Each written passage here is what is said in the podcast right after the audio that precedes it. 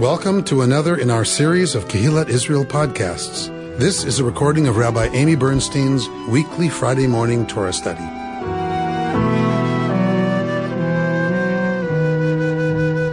So we are going to be studying this morning in the book of Numbers, of course. We're continuing in the book of Numbers.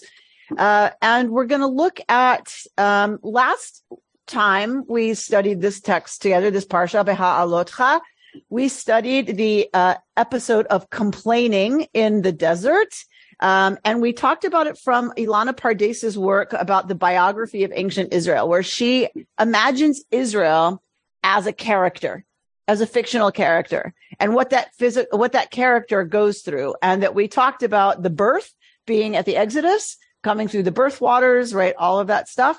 And then we talked about the desert experience being the experience of weaning.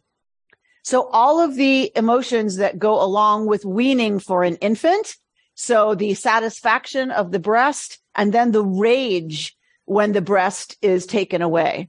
All of that kind of powerlessness that the infant feels, and therefore all the rage that comes with that, and the resistance, and the lack of control, and the mom, mom kind of having the nerve to separate at all, and just all of the complicated stuff that goes along with that. So that's what we looked at last year when we looked at this idea of the Israelites complaining in the desert. So I want to look at it again this year, that same text, but I want to look at it a little differently, always, of course. But I want to focus on one part that, me, I like to bring you what I never saw before, that like when I start reading commentary and go, whoa, okay, I never saw that. And so we're going to do that with one part of the text. So let's look first, of course, at the text itself. We're going to be in the book of Numbers, chapter 10, we're going to start at, verse 33. Thank you, Lisa. What would I do without Lisa? So do you know, the rabbis, when they would learn with children, they would learn Talmud with children. Talmud is this huge page, this very, very big page. You've seen a book of Talmud. Some of you, it's like really big. So for a kid to learn all that text on that page and be able to like prove to the teacher that they know it is a huge accomplishment for young kids. So the rabbis would take something very, very, very, very precious and very expensive, which was honey, and they would put it on the corner of the page of Talmud. And once the student learned that daf, that page of Talmud, they got to lick the honey off the page. So that Torah learning should be sweet, and it should be associated with sweetness. And so that's why we have muffins at Torah study for those of us who are in the room. Okay. So we're dealing with the Israelites, right? We've gotten a lot has gone on, and Moshe goes to his father-in-law and says, "Why don't you stay with us? God will be gracious to you." And we don't get told why, but what we get told is he says, no, thank you. His father-in-law here is called Chovav ben Reuel from Midian.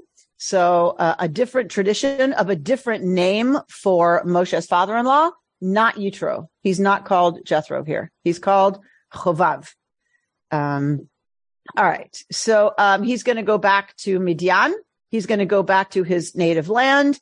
Moshe begs him, please don't leave us. You're a guy who knows a lot. You have a lot of connections out here in the desert.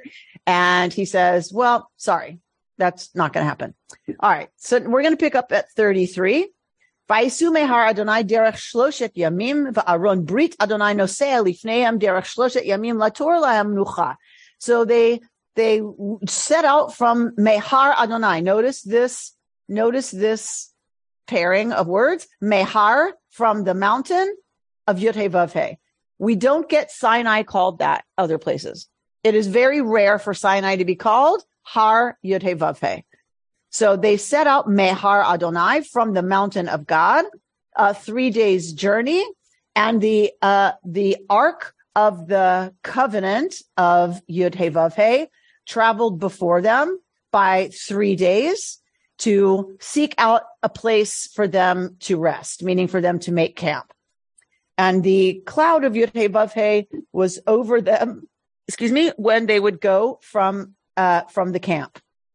and you all should know this. You could probably sing, many of you, this verse. Vayehi bin soa ha'aron vayomer Moshe kuma Adonai ve'afutzu oivecha ve'yanusu misanecha mipanecha.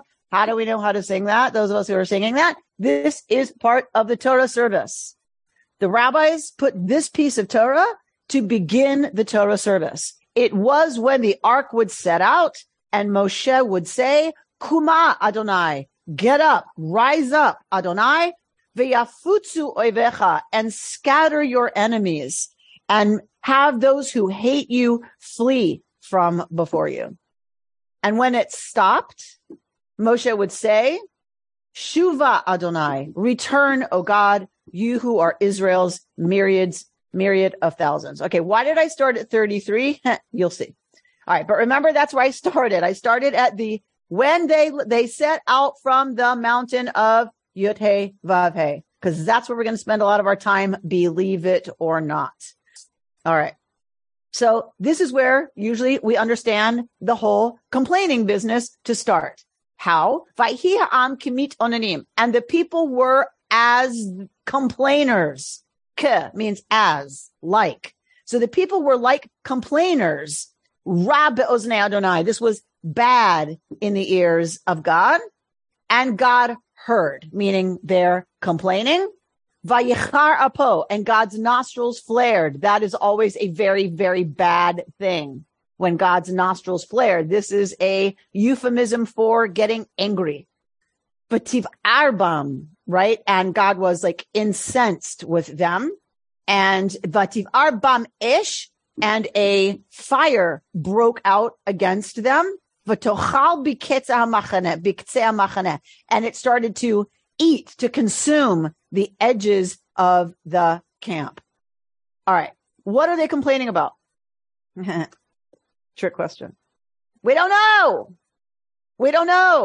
It's kind of odd. The nation became as complainers, and it was evil in the ears of God, and God heard, and God got angry. So they're obviously actually complaining. What are they complaining about? We don't know. It's very odd that we get this whole business. God is super angry. God causes a fire to break out, and we're not even told what the people are complaining about. All right. Now we get Vayitzak ha'am el Moshe v'yitpalel Moshe el Adonai v'tishka'a ha'esh. So the people cry out as usual, right? Fire starts in the desert. That is a very, very bad thing, right? Most everything they have is flammable, including their flocks and their children, right? So it's like, this is a bad thing. So what do? Of course, they cry out to Moses, and Moshe prays on their behalf, and the fire dies down. So Moshe is the intermediary, but it's bad enough that Moshe has to intercede on their behalf. And the place was called Tav'era, because that's where the fire Va'ara bomb, it broke out against them. All right. So now they left the mountain of God. They are complaining about something. We don't know what. Now we get a very specific incident, beginning at verse 4. The asafsuf, the riffraff that was in their midst, literally in Hebrew, craved a craving. So verse 4, hit avu ta'ava. They craved a craving. In the language of Zornberg, they desired a desire.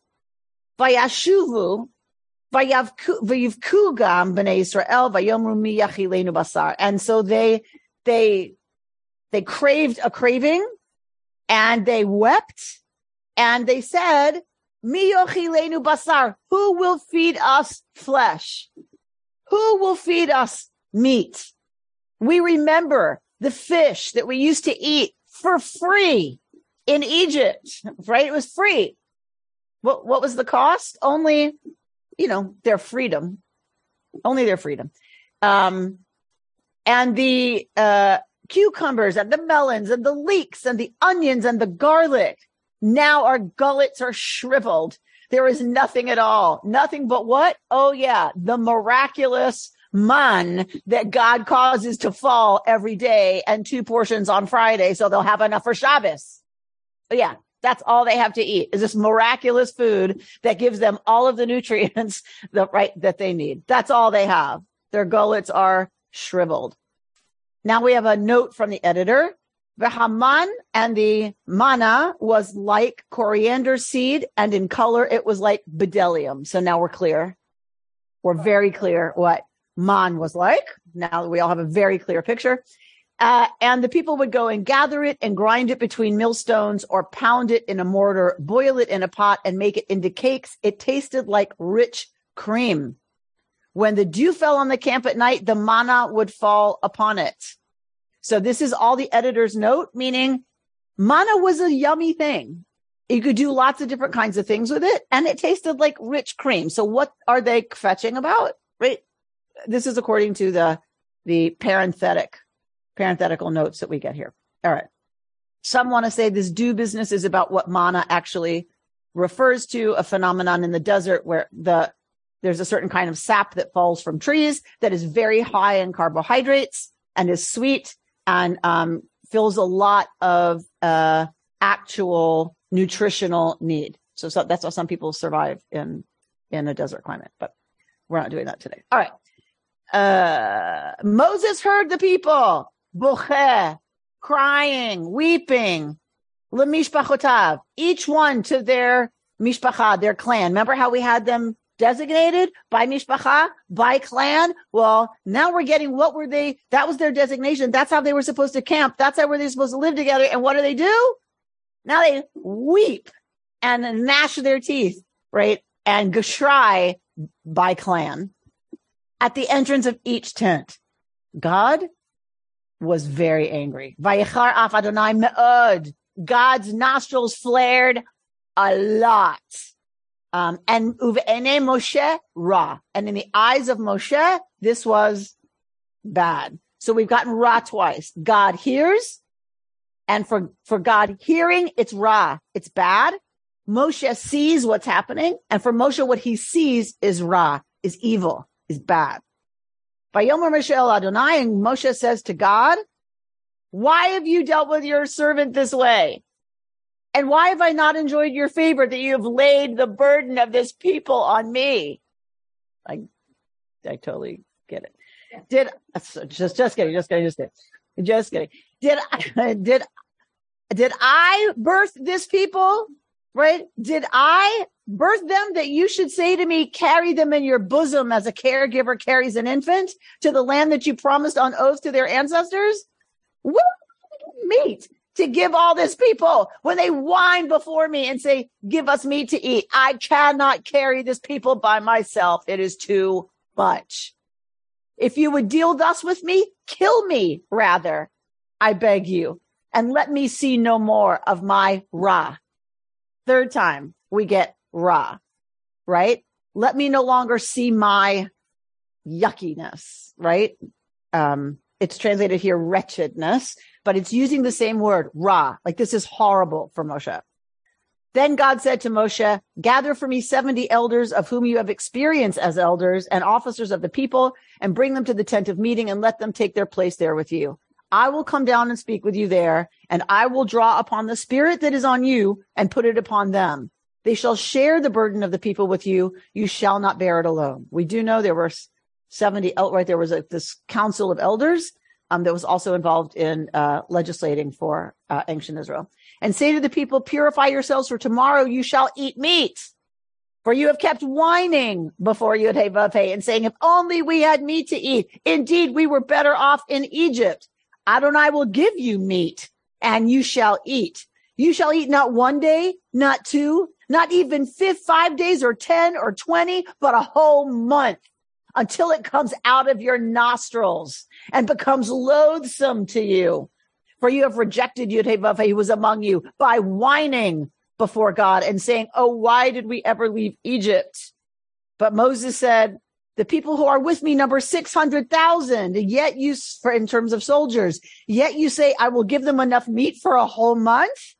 Okay. Would you say that to the Eternal? Wait a minute. You're going to give them meat for a whole month. Have you seen how many people there are over here? Okay. Could enough flocks and herds be slaughtered to suffice them? Or could all the fish in the sea be gathered for them to suffice them? And God answered Moses, is there a limit to Yud-Heh-Vav-Heh's power? You shall soon see whether what I have said happens to you or not. Moses went out and reported the words of God to the people. He gathered 70 of the people's elders and stationed them around the tent. Then after coming down in a cloud and speaking to him, God drew upon the spirit that was upon him and put it upon the 70 participating elders. And when the spirit rested upon them, they spoke in ecstasy. So this is where it comes from, people. One of the places it comes from in the Christian tradition is from this, right? Speaking in, right? The ruach, the spirit rests on them. And when the spirit rests on them, they speak in ecstasy. Two of the participants, one named Eldad and the other Medad, had remained in camp, yet the spirit rested upon them. So they were not with the 70 elders, right? God said, bring me 70 elders and I'll take from off of you some ruach and put it on them. Eldad and Medad stayed in the camp, and yet the ruach was on them, and they were among those recorded, and they spoke in ecstasy in the camp. An assistant ran out to Moses and said, Eldad and Medad are acting the prophet in the camp. And Joshua, son of Nun, Moshe's attendant from his youth, spoke up and said, my Lord Moses, restrain them.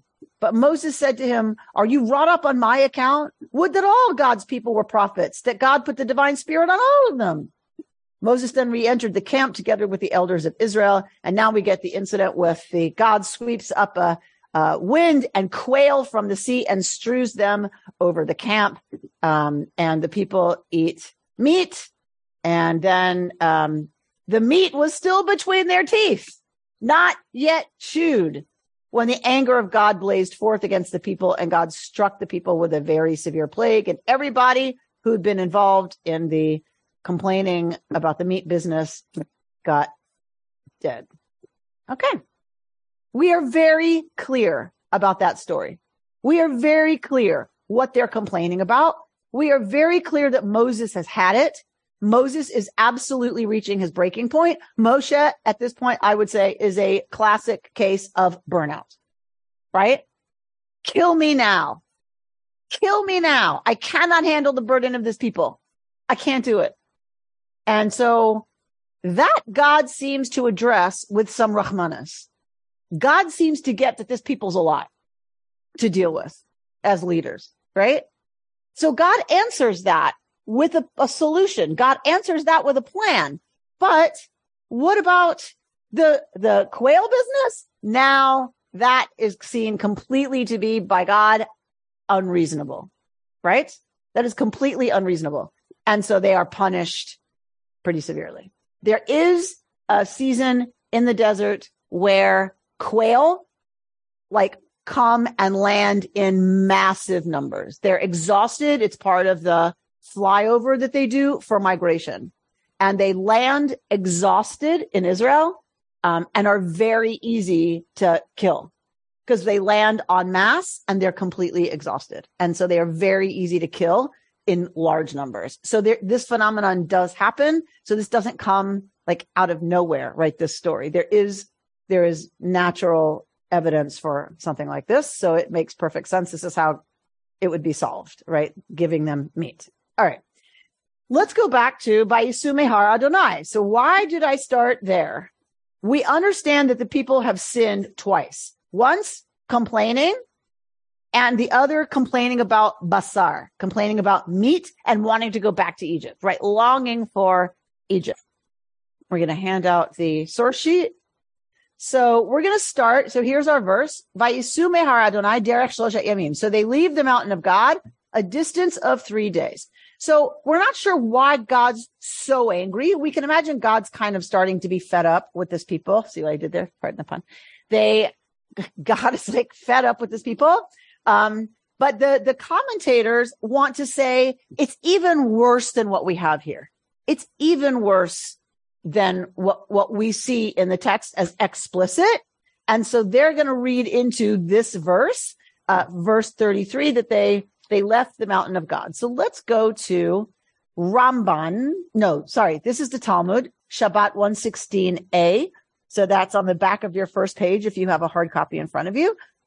So this is from the Babylonian Talmud, 116a. As it was taught in a Baraita that Rabbi Shimon ben Gamliel says, in the future, this portion, which portion? This portion. They marched, right? They marched out. You see this nun here on the screen? That is a backwards, upside down nun. There's another one that's, I can't find it. It's not here in our text, but it's right before this. So these are brackets. These are a scribal tradition of a kind of parentheses. That you need to know that for to understand the commentary. So Rabbi Shimon ben Gamliel said, in the future, this portion will be uprooted from here where it appears and will be written in its proper place.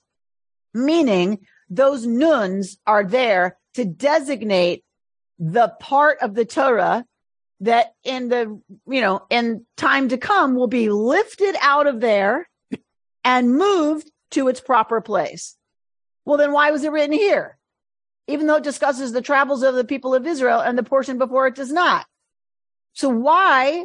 We just got the traveling a second ago. You wouldn't know that, but about blowing trumpets, when they're supposed to move and how they're supposed to go. And when you blow this, they do this. And when you blow that, they do that. So why is this here? Why does this get dropped here that they journeyed out 3 days and the ark would go in front of them by 3 days? Why is that here? The Talmud is asking, because it is in order to demarcate between the first punishable offense and the second punishable offense.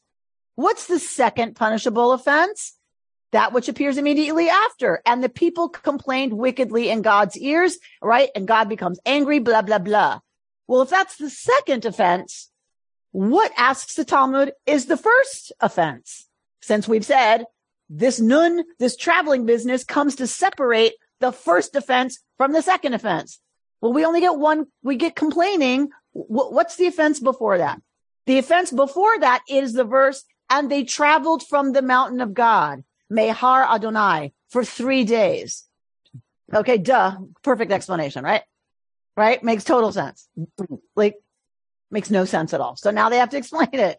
So Rabbi Hama, son of Rabbi Hanina, said that they turned from after God. So don't read, remember I showed you those two words, Mehar Adonai, from the mountain of God. They misread on purpose those two words to say Me'achare Adonai. They turned not from the mountain of God, but they turned from following God and hurriedly fled Mount Sinai. The Gemara asks, and if so, where is the proper place for this paragraph? And Rav Ashi says, in the portion where we were talking about the flags and the way people, a few parshiot ago, the way with the flags and where they camp and blah, blah, blah. That's where this text will go eventually. Okay. The only reason I bring this piece of the Talmud to you is to say the Talmud already is saying leaving the mountain of God was the first sin. There were three. And when you get three in Jewish tradition, it's major, right? It's major. So that's how the Talmud, that's how the rabbis start to try to explain God being so angry that by the time we get to the meat, it's the third punishable offense of the people. The first being they left the mountain of God. So here, don't read, they left the mountain of God. Read instead, they left Me'achare Adonai, from going after God. Okay. So now let's look at Ramban, Nachmanides. So Nachmanides starts at the bottom of yours, the complaining that we don't know what they were complaining about. That's the second. And the third is the complaining about me. Because that second one gets resolved. They complain, we don't know why, and then a fire starts. Then Moshe intercedes and the fire dies down.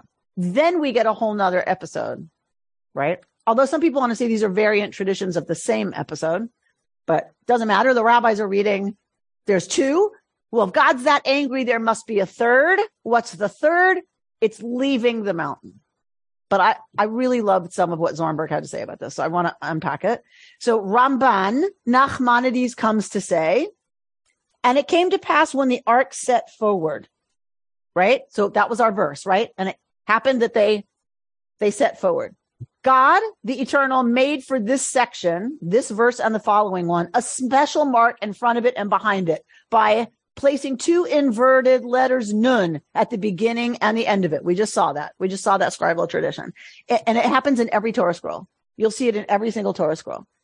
In order to indicate that this section's not in its proper place. Okay, Ramban knows this from Talmud. Nachmanides knows this from the Talmud. Why was it written here? In order to separate the narrative of one punishment and that of another punishment, right? Rashi agrees with this. So he's also quoting Rashi, our most famous commentator. Rashi agrees with this. But the rabbis did not explain to us what is this first punishment from which it is necessary to separate the latter verses, for there is no punishment mentioned here in scripture before the verse, and it came to pass when they left and the ark set out. The language of the Gemara, now he's going to quote what we read, I think. The second one is that they're complaining, they're murmuring, they're mitlo onanim. And Rabbi Hanina says, this teaches us that they turned aside from the Eternal. Within 3 days of their journeying, the mixed multitude felt a lusting, complaining about the lack of meat in order to rebel against God. The meaning of this interpretation of the rabbis that they set forward from the Mount of the Eternal indicates a punishment, and that's based on what they found in the Agadah, so the Midrashic literature, that they set forward from Mount Sinai with joy, just like a child who runs away from school, saying, perhaps he will, meaning God, will give us more commandments if we stay. This then is the sense of the expression, and they set forward from the Mount of the Eternal, right? Har Adonai. They set out from Har Adonai, meaning that their intention was to remove themselves from there because it was the mountain of Yud Heh Vav Heh. That's why they're leaving. It's because it's the mountain of God, right? So that is actually the first punishable offense. All right, let's look at Zornberg. So that's on now 5 of 8. Everything else was Talmud and Ramban. All right, so now we're looking at Aviva Zornberg. They traveled away from the mountain of God. Ramban, that we just looked at, Nachmanides, in the wake of his Midrashic sources, which we saw, Talmud and Agadah, intuits an original act of abandonment, of betrayal. Perhaps because the text emphasizes that they are traveling from the mountain of God, the Talmud and the Yalkut detect a primal movement hidden from the naked eye, which initiates a process of alienation. At first, the people have no words to express this subtle beginning. The fact that the mountain of God with the tetragrammaton, what's the tetragrammaton? Yud Heh Vav Heh, right? It's never otherwise used to refer to Mount Sinai, right? So Har Adonai, Har of Yud Heh Vav Heh, is never used other than here, she's saying, to designate Sinai. So why is it called that here? She's saying that Nachmanides and other sources intuit that it's called that because that's the reason the people are leaving it, because it is associated so closely with Yud Heh Vav Heh, with revelation, with their intimacy with God. It's another Midrashic source. So because it's never called that anywhere else, it lends the expression a metaphysical connotation, she says. It is the godliness rather than the mountain that they are fleeing. All right, so I want to stop there for a second. Okay, that's exactly what we're going to unpack. Why are they fleeing the mountain? Why is the Midrash and the Talmud calling this a sin? Why are they leaving? What's the sin in them leaving the mountain? They are leaving God. Okay, say more about that. They're leaving God. Listen, people, let me just explain. We know this microphone's not working, okay? We know it. We're working on it. We're trying to find another solution. We're looking into technology about what we can have on the thing that's going to pick up all the voice. So we are really trying, I promise. We're trying. But until then, talk into that. I'll repeat it if they don't hear it. I said they left God. And I said, say more. They left God, say more. They were giving up. They were giving up. They were giving up what? On being a people in exile. They were giving up being a people in exile. How? They wish they were back in Egypt. So that's later. Mm-hmm. What's the sin of leaving? the mountain, leaving God? What's happening there? Lack of trust and belief, Mark says. What did you want to say, George? I would interpret it that they just got the Torah or the Ten Commandments, and now they're out. It's a good thing, and they are now going to go live elsewhere. They got the Torah. They got the Ten Commandments. That's good. They're going to go live elsewhere. But the tradition sees it as a sin. Yes, I understand. What's the sin? I don't know. I don't know, George says. Okay. Turning your back to God. Okay. So from the Midrashic tradition, from what we just read, it was just mapped out for us, but we have to unpack it. I get that. Are they not keeping their promise to God? What promise, Deborah?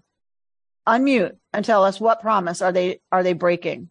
Well, when they were leaving, that was a part of the whole process of leaving Egypt, is that they were going to, they sought protection, and Moses was going to be their leader. And the expectation was that then they would be, the people who would maintain and be true to their covenant to God, to carry out the, a different way of living that would be more true to being, of the people, and looking out for each other and maintaining those spiritual practices and traditions that they were trying to. So George says that's what they're doing.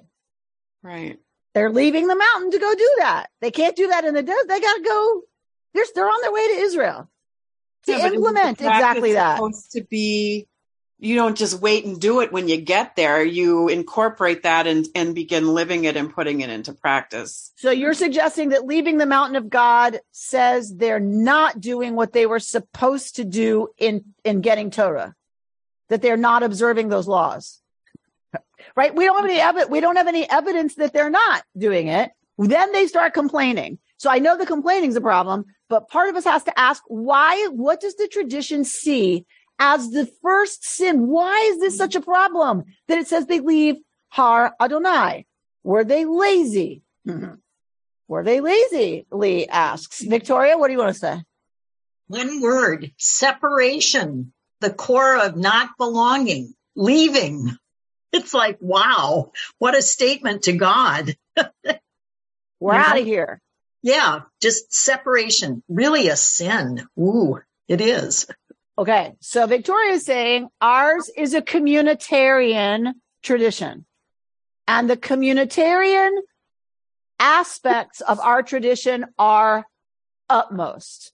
So by the people separating, by them leaving, they're already somehow, is what I hear you saying, Victoria, are somehow working against that, right?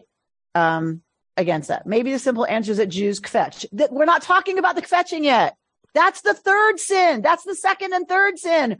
I'm still on the first sin, right? Yes, they kvetch. That's terrible. We know that. They get punished for that massively. I'm talking about how is leaving the mountain of God a problem. And Melinda, speak. Just spitballing here, but if you give somebody a book as a gift, that's a really good book to you and you really want them to read it, and they're like, oh, thanks. And 6 months later, did you read that book? And they're like, oh, it's still on my shelf. Is it that they left instead of sitting down and reading Torah? Beautiful, Emelinda, beautiful. I think this is exactly what the tradition is saying when they say they left gleefully, like a kid getting out of school. If we don't leave this mountain where we encountered God and learned about the right way to live, we may get some more stuff we're supposed to do. Let's hightail it out here. Let's go to recess. Let's go to the monkey bars. I do not want another math assignment. Thank you very much. This is where the Midrash finds the beginning of the sinfulness that ends up in a pretty horrible, in-your-face insult to God. We want to go back to Egypt. It begins here. It begins with the movement away from obligation.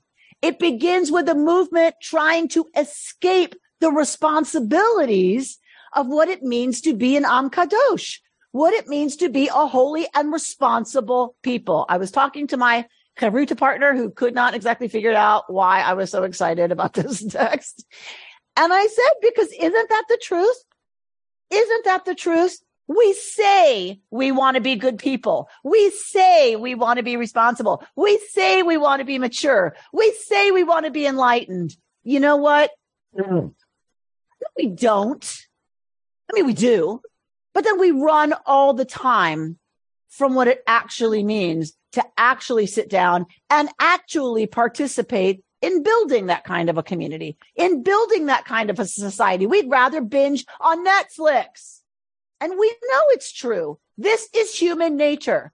We say we want a deep religious experience and a deep spiritual life. How often do we sit in meditation to actually experience a little sense of more intimacy with the divinity that sits within us and beyond us? How often do we come to prayer as a community to actually experience the community being closer to the divine, both within and beyond us? Not so often, liberal Jews, and I include myself. I have to, because that's how I get a paycheck. I went into this career because I suspected this of myself, that if I didn't do it for a paycheck, guess what? I'd be binging Netflix. It is part of the reason I became a rabbi. And I think this is the instinct the Midrashic tradition has about human nature. We say we are so privileged to have received Torah at Sinai. They couldn't wait to get out of there, Ray says. The tradition. They were like, okay, enough with the contact, enough with the intimacy, enough with, right, deep spiritual revelations that are going to mean we have to change who we are and how we operate and how we do things. Okay, Mark? You know, it seems to me that going along with Zornberg's notion of a biography of Israel, this whole situation, I think, is a very interesting symbolic representation of the whole fundamental process of the very beginnings of ego development, of the separation from the mother and the tremendous ambivalence and difficulty, the aggression that has to be mobilized and so on, and the seeking of another object, the seeking essentially of a father.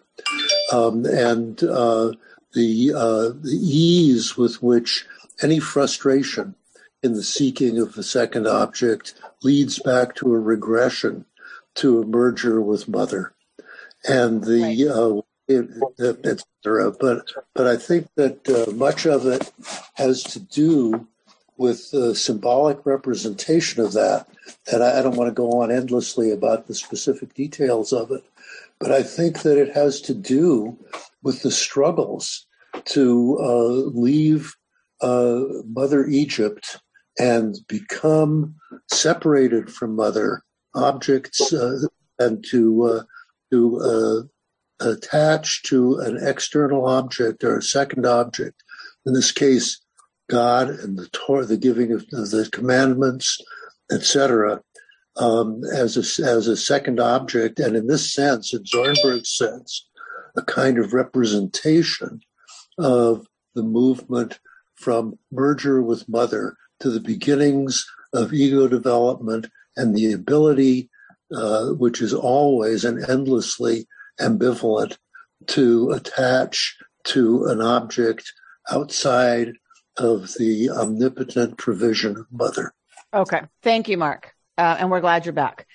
So last year we studied that with Pardes. Ilana Pardes, this whole idea of the biography of Israel, and that this is the moment, right? And I think if we take it further for all of us, you know, that, and I know you would agree, I think, that always happens for us. That continues to happen for us the rest of our lives. How do we have the strength and the commitment and the discipline in order to order our lives around an object that we think is loftier than just our own hanging out with mom, right?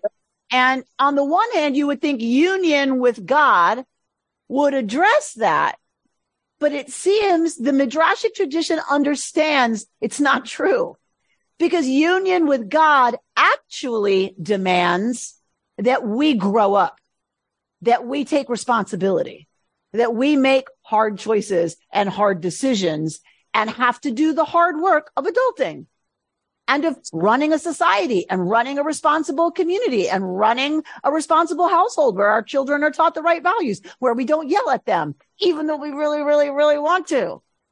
This is what it means to adult. And that's not easy and it's not fun. However lovely union is, when it comes with demands about being true individuals responsible for ourselves and the community we build, we don't love it so much, right? I want to look, I'll close out after this. I just want to look at one more piece because I think here, the HaEmek Davar that Zornberg's going to quote now takes it to another level. An intriguing alternative to this interpretation, meaning they're fleeing because they don't want more homework, right? Like a kid running from school, we don't want to stay because maybe we'll get more work. An intriguing alternative to this interpretation is offered by HaEmek Davar. Their intention, he writes, was to turn aside from the delight, the oneg, that was there at Mount Sinai with God. So they sought to indulge in delights, in oneg, of the flesh. Basar, flesh. On this view, the people exchanged the spiritual ecstasy of Sinai for the physical pleasures of basar, meat or flesh. Their desire for basar begins immediately on leaving Sinai, even though they never express it in words until after they, quote, complain over these forced marches. So that when they return to weeping, which we saw in our text, because that word was there in Hebrew, return to weeping. It's like when did we see them weeping before? Right. So the Hebrew suggests they've done this before. In the desire episode, they are reverting to an earlier repressed desire, turning aside from a fascination with God. Again, this purposeful misreading, me'acharei Adonai, right, from following God, meaning from being totally fascinated with God. They obey an impulse to flee from the intensity of Sinai to the simpler pleasures of the flesh. It is a turning aside, an aversion from one source of bliss and its substitution by another. And so we're going to get, I just brought you some other texts on the fact that they early on, like Rashi says, mitonanim, complaining is a pretext of how to separate themselves from following God. And then we have this business about craving meat. Rashi says, who will feed us meat? Did they not have flesh? It already says they came up with flocks and herds. They had meat. So that's ridiculous. How come they're complaining they don't mean they had all these flocks and herds? If you say they'd already eaten them, like they were gone, Rashi says, but it is not, as it is it not stated at a later period when they were about to enter the land. Now the children of Reuben had cattle in very great multitude, right? It turns out, says he, they were only seeking a pretext. To understand more closely the oneg experience of Mount Sinai, I suggest that we invoke Jacques Lassane's term, jouissance, bliss, joy, ecstasy. Lassane writes of jouissance as primordial, infinite desire. Hang with me. Particular desires, on the other hand, act as paths, filters, blindings for jouissance, but also as defenses against it. This is so amazing. Desire is a defense, a prohibition against going beyond a certain level in jouissance. Unbounded jouissance is annihilating, a fire that threatens to obliterate the self. Desires are bounded by law. The dialectical tension between law and desire thus makes it possible for us to live with some openness to the jouissance that is our deepest wish. Right? Y'all are looking at me like I'm crazy. All right. What is she saying? She quotes the psychoanalyst, I think that's what he is, Lacan, and says, jouissance is a desire that is so big and so infinite that it terrifies us. And that's the kind of oneg they had at Sinai. It opened up their understanding of the capacity to desire infinitely And that was terrifying. So they go back to a small desire for Haagen-Dazs because that is not terrifying. That is bounded. You can go to the store if you have enough money, because it's a lot. You can buy Haagen-Dazs and then you sit and you eat it. And you can only eat a certain amount before your desire is sated. It's got limits. It's bounded. Jouissance is not. And therefore it is terrifying. And that says Lacan that Zornberg's bringing to answer Rashi to say, yes, Rashi's right. Now we have more modern language for it, but Rashi's got it. It's that they had jouissance. They got a sense of jouissance at the mountain and they could not tolerate that. That amount of desire for something, just that open desire that we all have underneath everything we do and say and are about. They're underneath that, I think. You'd have to, Siegel, you and Fish and other people are going to have to help me here. But my sense is that is an underlying reality for us, that there is just this boundless desire. And you can't even fill in the blank. For what? For connection, to be seen, to be known, to not be alone, to not be separate, to just tap into the joy of the universe. It's there all the time, and it's terrifying because it is insatiable. Gevura. So, right, boundedness, being part of the Kabbalistic tradition, is because I think on some level, yes, but I think on another level, Gevura is the problem here. They want Gevura. They want limits. And so they cut off their access to what really is the only thing that can answer true jouissance, which is the divine. The divine is enough to fill us, I think, or I'm going to make that argument. I'm not going to say anyone else is making that argument. I'm making the argument from all of these texts that I think what they're hinting at is that God is the only thing that can truly fill us when it comes to jouissance, that sense of when we finally hit it in meditation once every now and then, that feeling of connectedness to everything, that feeling that we're not just floating out here, that we are actually part of everything. Like when those experiences happen, whether it's when we're singing ecstatically, if you're lost in painting something, with those moments of flow, those moments where it's just overwhelmingly evident that, oh my God, I'm full. That's what happens at Sinai. And they can't stand it, right? They can't handle it. They want to go back to craving a craving. They want to crave something limited. They want to crave some glasses that when they put them on, okay, everything's fixed, right? Bounded, limited, because actually being in touch with jouissance is just too overwhelming and too terrifying. And so they want to crave meat. They don't actually crave meat. They crave a craving. They want to crave a specific thing because that can be filled. They're terrified of their longing that is unbounded. And I think that drives so much of our crazy behavior. I think this is exactly true. If we binge on Netflix, we can get a hit and we're satisfied.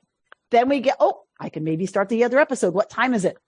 And I know in an hour, I'm going to be satisfied. Well, they usually leave you hanging, but you've watched another hour of the episode, right? That's manageable. Jouissance is overwhelming. Mark is wondering if this is what related to a portal to the Zohar. In what way? Reconnecting with primal blessing. So I think the Zohar is answering this same need that we just talked about, right? That the Zohar is about how do we open to the oneg of Sinai. What the rabbis are talking about are the ways we don't want to open to the oneg of Sinai, right? Because it scares the crap out of us to be in touch with that kind of longing, that kind of unbounded desire. And I think there's something so deep and so wise here. And I think This is the thing. This is the reason I got my chavruta. I told her, this is why I want to bring this text, because I think this is the major problem of our time. People don't want, from the first explanation, people don't want anymore to do what we have to do to build a society that's not going to be the ugly one we have right now, right? People are not ready to do the work. We're not ready to show up and have hard conversations. We're not. I include myself in that. I'm not looking at anybody in particular. We aren't ready to do it. We're tired. We want the pleasures of the flesh. We want to sit on the couch and we want to watch television and order things on Amazon that'll come in 48 hours. There was a comedian who says, "Prime, that's so yesterday. I want a company that's going to anticipate what I want and send it to me 2 days before I know I want it." It's not untrue, right? That's what we want. We want our desires fulfilled before we even know we have it. 48 hours. We expect any desire we have to be fulfilled. I think it is a very dangerous time we're living in, that we are fleeing from Sinai. We are fleeing Mehar Adonai, Me'achare Adonai. We are fleeing from the responsibilities that we know we have to build a just, equitable, fair, decent society.